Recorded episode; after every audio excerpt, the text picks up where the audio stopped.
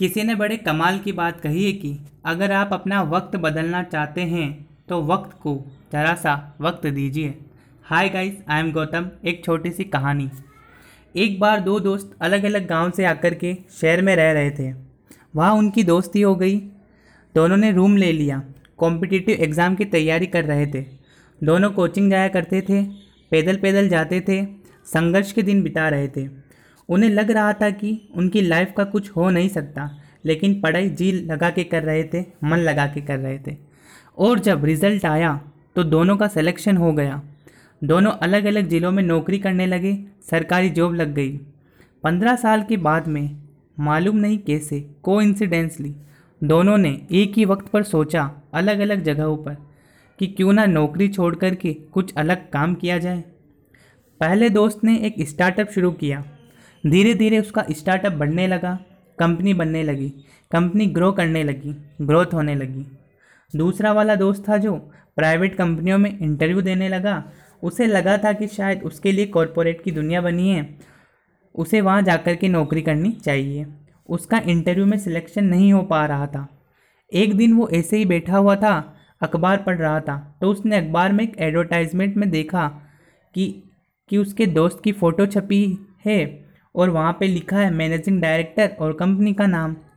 वो बड़ा खुश हुआ कि दोस्त की कंपनी खुल गई है, क्यों ना दोस्त से मिला जाए और उसकी कंपनी में जॉब के लिए अप्लाई किया जाए।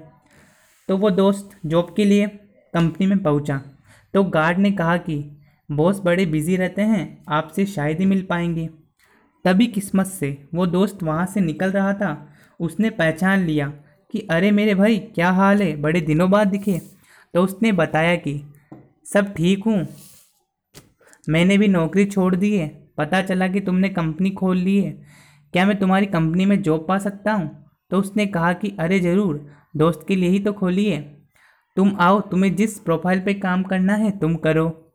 इस वाले लड़के ने दोस्त की कंपनी में काम करना शुरू कर दिया। सब कुछ ठीक चल रहा था। फिर से दोस्ती होने लगी थी। साथ साथ घूमने लगे थे। एक दिन ऐसे ही शाम में घूम रहे थे। और इसने बात छेड़ दी, जो लड़का वहाँ नौकरी कर रहा था, कि मेरे भाई एक बात बताओ। दोनों ने पढ़ाई की। दोनों की इंटेलिजेंस सेम है। दोनों ने कम्पिटिटिव एग्ज़ाम क्रैक किए सिलेक्शन हो गया। लेकिन आज तुम्हारी कंपनी है और मैं तुम्हारी कंपनी में नौकरी कर रहा हूँ, ऐसा क्यों? तो उस लड़के ने जो बताया, उसे ध्यान से सुनिएगा। और उस लड़के ने कहा कि, याद है, हम दोनों जब साथ साथ पैदल कोचिंग जाया करते थे स्ट्रगलर की लाइफ बिता रहे थे। उसने बोला हाँ याद है। और उसने बताया कि, तुम्हें याद होगा कि एक दिन जब हम आधे रास्ते तक पहुँच गए थे, तब मुझे याद आया कि हमने अपने रूम का फ़ैन ऑफ़ करना भूल गए हैं। मैंने तुमसे बोला था कि चलो वापस चलते हैं, फ़ैन ऑफ़ करके वापस आ जाएँगे, फिर कोचिंग जाएँगे। तब तुमने कहा था कि क्या फ़र्क पड़ता है? मकान मालिक का पंखा है, चलने दो, चल रहा है तो। इलेक्ट्रिसिटी जल रही है तो उसकी जल रही है। लेकिन मैं उस दिन वापस गया और फ़ैन ऑफ़ करके फिर कोचिंग आया। तुम सीधे ही कोचिंग चले गए थे। तो फ्रेंड, उस दिन भी तुम नौकर की तरह ही सोच रहे थे और उस दिन भी मैं मालिक की तरह ही सोच रहा था। फ़र्क सारा सोच का है।